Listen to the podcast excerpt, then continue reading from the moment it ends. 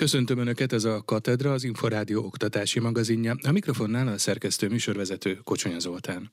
Két korábban indult angol nyelvű képzése után tovább bővíti nemzetközi oktatási portfólióját a Molly Nagy Művészeti Egyetem. 2022. szeptemberében angol nyelvű szakjait azzal a célral indította el a MOME, hogy versenyképes ajánlatával a Baltikumtól a Nyugat-Balkánig képes legyen megszólítani a régió tehetségeit. A két új angol nyelvű szak elindítása pedig újabb fontos mérföldkő ebben a folyamatban.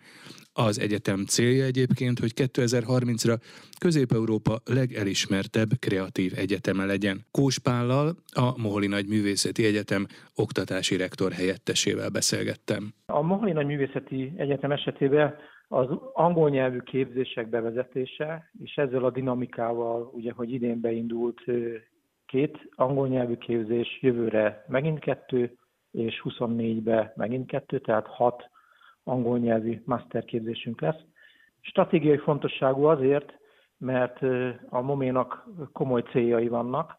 2030-ra a közép-európai térség meghatározó kreatív ipari egyeteme szeretne lenni, és ebben a nemzetközi kapcsolatok, nemzetközi portfólió alakításában, bizonyos oktatási sztenderdek kialakításában nagy szerepet szánunk ezeknek az angol nyelvű képzéseknek. Fontos ez egyébként a külföldről érkező hallgatók úgymond megnyerése szempontjából, vagy azért számítanak ugyanúgy a magyar hallgatókra is? Ők is előszeretettel választanak mondjuk angol nyelvű képzéseket az egyetemen? Az alap cél az volt, hogy ezeken a képzéseken a magyar diákok és a külföldi diákok együtt tudjanak tanulni. A magyar diákok itt Magyarországon, Budapesten tudjanak nemzetközi közegben, és itt nem csak a külföldi diákokra, hanem külföldi oktatókra, külföldi cégekre, kutatói kapcsolatokra gondolok. Tehát itt Magyarországon tudjanak ilyen közegbe mozogni, és nekünk nagyon fontosak a külföldi hallgatók is olyan szempontból, hogy olyan tükröt tudnak tartani a mi képzésünk elé, ami egy nagyon objektív és nemzetközi tükör, és azt is látjuk, hogyha jó külföldi diákokat meg tudunk szólítani, és jönnek nagy kedvel, az azt jelenti, hogy akkor itt rendben mennek a dolgok. Mit lehet tudni az angol nyelvű képzésekről, akár a már most elindult képzésről, akár a tervezett újabb angol nyelvű képzésekről? Egyáltalán az kötődik valamilyen specializációhoz, hogy mi az a képzési terület, amit mondjuk angol nyelven indítanak el? Igen, a szakok kiválasztása az egy komoly elemző munka volt, tehát piackutatás, jövőbe gondolkodás, az egyetemen nagyon komoly stratégiai gondolkodás folyik a jövő egyeteme címen egy olyan oktatási portfólió kialakítására, amiben szintén fontos előre gondolkodnunk és látnunk, hogy ezeknek az angol képzéseknek, illetve jelenlegi magyar képzéseinknek angol képzésé való átfordítása hogy illeszkedhet ezekbe a folyamatokba. És a fotográfia emé indult, ami több évtizedes, magas minőségű képzés, és egy új képzés a másik, az interakciótervezés, ami a, az ember, gép, digitális világ, analóg világ kapcsolatát kereső szak, egy friss és nagyon kúrens képzés, tehát ez a kettő indult. Idén pedig az animáció emé indul angol nyelven három specializációval. Az egyik az animáció, másik a számítógépes játéktervezés, és a másik pedig a storytelling tervezés, immerzív storytelling tervezés, történetmesélés. A másik szag az a design emé, a formatervező művész emé képzésünknek ez az angol nyelve. Ott két specializáció lesz. Az egyik a stratégiai terméktervezés, ami kifejezetten nagy összefüggésekben a fenntarthatóság, társadalmi igények, társadalmi trendek figyelembevételével képez véleményformáló vezetésre alkalmas dizájnereket. A másik pedig a Smart Mobility, okos közlekedés specializáció, ami a 20 éves mercedes való együttműködésünkre épül, de ez jóval több, mint autó járműtervezés, hanem ez széles kontextusban megint a társadalmi, környezettudatos gondolkodásra épülő közlekedésben való részvételét kutatja a tervezőknek, hallgatóknak. Meg lehet azt fogalmazni, vagy körül lehet írni, hogy mely területeken hasznosulhatnak ezek a megszerzett tudások, tehát akik mondjuk ezeket a kurzusokat választják, és ezeket a tanulmányokat folytatják, azok milyen területeken dolgozhatnak majd? Előre jó megjósolható. Hál' Istennek a tervezés folyamán egyébként hozzáteszem, hogy a meglévő programjainak, és van is egy ilyen célja az angol nyelvű képzéseknek, hogy az eddig meglévő képzéseinknek a programja is felfrissítésre, megújításra, korszerűsítésre került, tehát ezek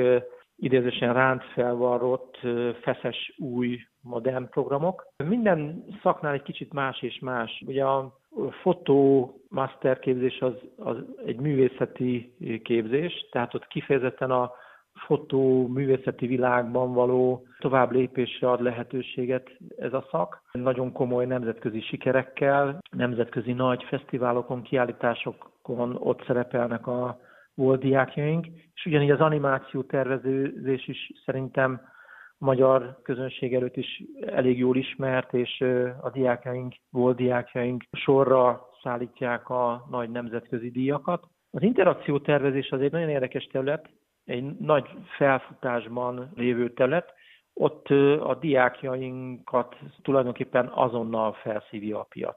Tehát azonnal munkát találnak, és nagy neves cégeknél tudnak elhelyezkedni interakciótervezésnél, és ugyanez jellemző a design elmére is. Egyrészt a mai világ jármű forma tervezésében a nagy nemzetközi cégeknél szinte mindenütt van, volt mom és tervező, és a forma tervezőink is, a designereink is nemzetközi szinten is megállják a helyüket, és ők is komoly nagy világcégeknél tervezők, sőt igazából egy középgeneráció most kerül vezetői pozícióban, akár saját cégeiknél, akár nagy cégek vezető tervezői most már. Most az angol nyelvű képzések kapcsán említettük a külföldi hallgatókat. Jelenleg milyen arányban vannak ők jelen az egyetemen, és egyáltalán honnan érkeznek főként? Az angol nyelvű képzéseinkkel már a, a, az indulásnál közép-kelet-európai régióra céloztunk. Tehát a környező országok, közép-európai országok, kelet-európai országok diákjaira koncentrálunk, tehát ebben a térségben szeretnénk meghatározó egyetemé válni, ezt már mondtam is az elején, és ezt fontosnak is tartjuk, hogy innen jöjjenek a diákjaink zöme. Eleve úgy terveztük, hogy ezeknek a képzéseknek körülbelül a fele-fele aránya magyar és fele külföldi, és ez az induló két szaknál is nagyjából így van. Elég nagy az érdeklődés magyar részről is, és szintén nagy az érdeklődés külföldről, és tulajdonképpen az előzetes számításaink jöttek be, a környező országokból jönnek. Most gondolom a jelenlegi helyzet, nemzetközi helyzet is befolyásolja ezt, sok ukrán hallgatónk van most.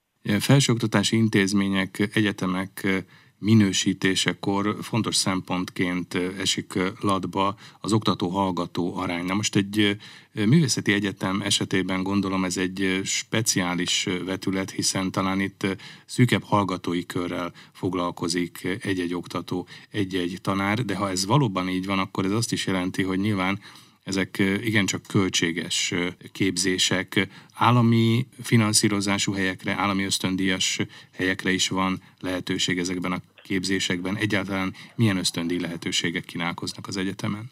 Valóban nagyon drága a képzés. És pont, ahogy ezt mondta, kis csapatban projekt alapú képzés van, kis létszámú csapatokban, tehát átlagosan egy-egy szak, a magyar nyelvű szakjainknál is egy évfolyam egy szakon 14-15-16 fővel működik.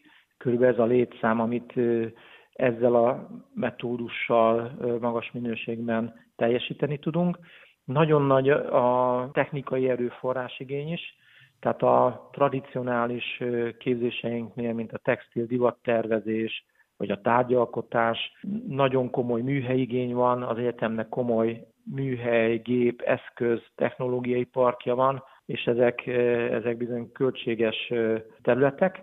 Szerencsére vannak államilag finanszírozott helyek, sőt azt is mondhatnám, hogy az általunk felvett hallgatóknak a, több mint a 90%-a állami finanszírozott helyekre tud bejutni, tehát ez, ez azért könnyebbség. És szintén szerencsére az egyetemnek is nagyon komoly támogató rendszere van, nagyon komoly szociális támogatás, illetve hallgatói ösztöndíj emelés történt az elmúlt időszakban, illetve az elmúlt egy évben indult be a Stefán Lengyel kiválósági ösztöndíjunk, ami 60 diáknak ad kiemelt fél évre nagyon magas támogatást. Tehát igyekszünk a diákokat ilyen módon is támogatni, és ezeknek a támogatásoknak a körét szeretnénk továbbnyitni, illetve szintén érdekes, és ezt kötném az angol nyelvű képzésekhez, van a külföldi hallgatóinknak is egy tandíj átvállalási ösztöndíj. Azok a kelet-európai nem EU-s országban jövő hallgatók, akiknek olyan a szociális helyzete, azoknak az egyetem átvállalja a tandíját, tehát ők is könnyebben tudnak nálunk tanulni. Katedra. A Tudás magazinja oktatásról, képzésről, nevelésről. Európai szinten is egyedülálló kutató-zoológus képzést indít 2023-tól az Állatorvos Tudományi Egyetem.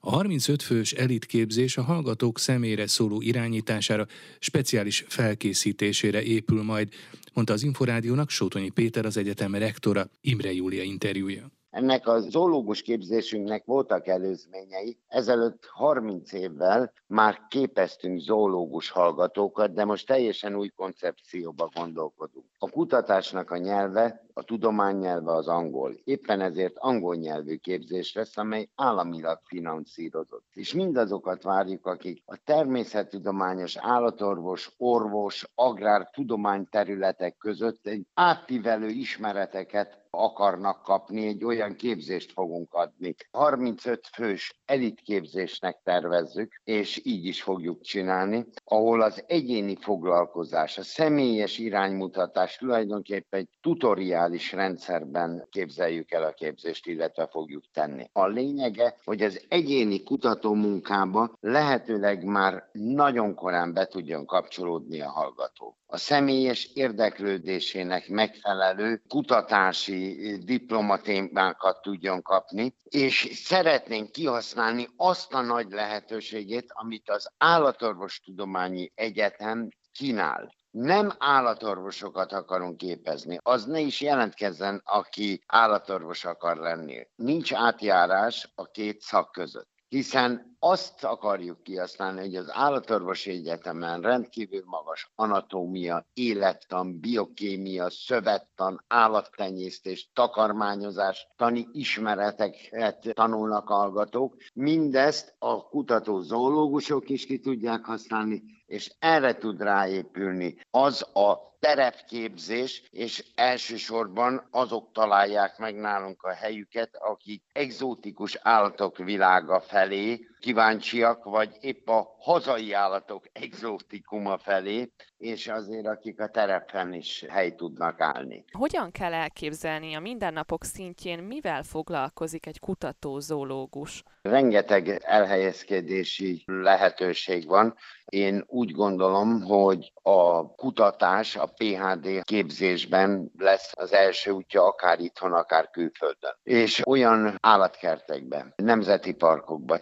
környezetvédelemmel foglalkozó szakemberré válhat, aki akár Európában, akár Afrikában, Ázsiában, vagy épp Dél-Amerikában is megállja a helyét. Erre mind kiváló alapunk van, hiszen a kihelyezett tanszékeink, mint a Balatoni Limnológiai Kutatóintézet, a Magyar Természettudományi Múzeum, vagy épp a Fővárosi Állat és Növénykert, ehhez kiváló lehetőségeket biztosítanak. És egyébként nemzetközi viszonylatban mennyire számít különlegesnek ez a képzés? Ez egy abszolút unikális képzés lenne Európában. mert ilyen jellegű speciális képzés, amely ennyire komoly elméleti megalapozottsággal rendelkezik, ahogy elmondtam, azok a tantárgyak, amelyek az állatorvoslásban is szerepelnek, és erre a speciális állattani képzések, állatrendszertani képzések és egyes földrajzi területeknek az állatvilágának a megismerése, ez is hozzátartozik.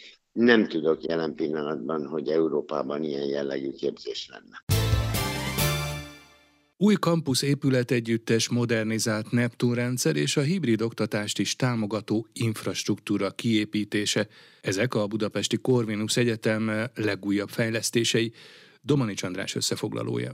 Jövő ősszel birtokba vehetik az egyetemisták a Budapesti Corvinus Egyetem új Ménesi úti kampuszát, mondta el az Inforádiónak az intézmény stratégiai vezetője Barta Márton. A kampusz tulajdonosa és a fejlesztésnek az irányítója az az egyetemet fenntartó Mecenas Universitatis Corvini alapítvány, aki 12 milliárd forintos állami támogatásból, illetve további egyéb forrásokból fejleszti ezt a kampuszt. Az épület együttesen meg tudják mutatni, hogyan képzelik el az egyetem jövőjét, hogyan gondolkodnak arról, milyen a 21 században egy gazdasági társadalomtudományi egyetem tette hozzá a stratégiai vezető. Két fontos dolgot szeretnék kiemelni, ami egyedülálló Magyarországon, és nagyon büszkék vagyunk rá. Az egyik, hogy maga a kampusz az egy nagyon részletes és hosszú közösségi tervezésben készült. Hallgatók, oktató kollégák, munkatársak nagyon széles körét vontuk be, és vittük végig egy folyamaton, hogy kitaláljuk, hogy ennek a kampusznak milyen funkciói kell, hogy legyenek, hogyan kell, hogy kinézzenek. Ez az egyik nagyon fontos dolog. A másik pedig az, hogy ez egy egyedülálló módon fenntartható és energiahatékony kampusz lesz. Az épület együttes nagy részt megújuló energiát használ majd, tette hozzá Barta Márton. A fűtési és fűtési energia felhasználásnak több mint 50%-a megújuló energiából kerül majd kinyerésre. Az épület fűtését és fűtését nagy hatásfokú talajszondás és levegővíz hőszivattyú biztosítja, és az elektromos áramfogyasztás jó részét napelemek állítják elő. Ez ami energiahatékonyság szempontjából nagyon fontos, és ami az energián túlmenően fenntarthatósági szempontból fontos, hogy a zöld felület az növekszik az épület együttes körülvevő parkban, és a kivitelezés során minél több környezetvédelmi terméknyilatkozattal rendelkező fenntartható kitermelésből származó építési anyagot fogunk felhasználni. Barta Márton beszélt arról is, hogy a már meglévő épületeket is felszerelik a hibrid oktatást támogató eszközökkel az egész magyar felsőoktatásnak, így a Corvinus Egyetemnek is. Részben ugye általánosságban, részben pedig Covid miatt nagyon konkrétan fel kellett arra készülnie, hogy távollégti oktatást szervezzen. És ugye utána ez velünk maradt, és nagyon sok esetben úgy kell órákat tartani, hogy a társaság egy része az távol van. Magyarán fel kell szerelni olyan alapvetően oktatás technológiai infrastruktúrával a, az egyetemnek a, a szemináriumi termeit, előadótermeit, amivel lehetővé válik az, hogy úgy lehessen órákat tartani, személyrenumot tartani, projektmunkákat szervezni, hogy van, aki személyesen van ott, van, aki pedig csak távolból. A most bemutatott fejlesztések harmadik része az egyetem tanulmányi adminisztrációját ellátó Neptun rendszer modernizálása volt. Katedra. A Tudás magazinja oktatásról, képzésről, nevelésről.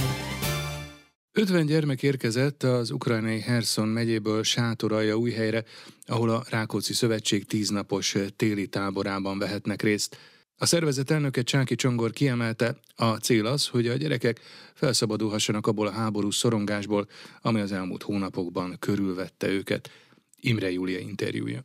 A Rákóczi Szövetséget néhány héttel ezelőtt megkereste az ungári magyar főkonzulátus azzal a kérdéssel, kéréssel, hogy tudnánk-e fogadni Sátoraljaújhelyen a Rákóczi táborban. 50 olyan gyermeket, akik a háború frontvonalából Hersonból érkeznek Kárpátaljára, és az volt a kérésük, hogy egy téli táborosztatás keretében igyekezzünk nekik lehetőséget teremteni arra, hogy fel tudjanak szabadulni abból a háborús szorongásból, ami sajnos az elmúlt hetekben, hónapokban körülvette őket, és hát ennek a kérésnek, illetve a kárpátaljai katonai adminisztrációnak a szervező munkájának köszönhetően ezek a gyermekek ide érkeztek. Sátorral jó hely és tíz napot itt töltenek, ahol arra törekszünk, hogy minél több olyan élményük legyen, ami abban segíti őket, hogy a, a gyermekségüket meg tudják élni, hogy legyen mondjuk arra, hogy sportoljanak, kézműveskedjenek, legyen olyan kulturális szórakoztató program a filmnézéstől a komédiásokig, illetve a kirándulások és minden egyéb, ami abban segít őket, hogy ebben az időszakban egy kicsit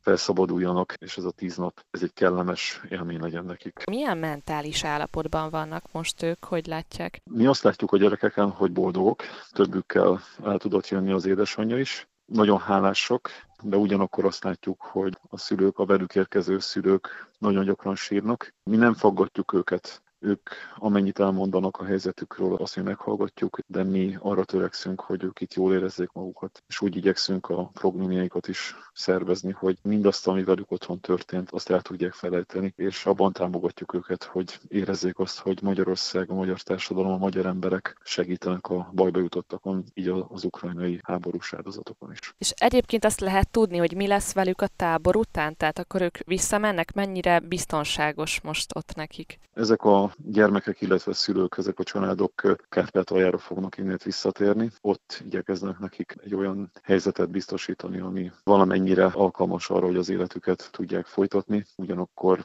mi itt Magyarországon is igyekeztünk nekik hangsúlyozni azt, hogy amennyiben úgy látják, hogy adott esetben szükségük van a későbbiekben is segítségre, Magyarország fogadja az ukrajnai menekülteket, nekik abban segíteni, hogy akár az iskolát itt folytassák, illetve itt vállaljanak munkát. Azzal együtt természetesen, hogy valamennyien azt kívánjuk nekik, hogy minél előbb béke legyen az országokban, és otthon tudják az életüket minél normálisabb keretek között folytatni.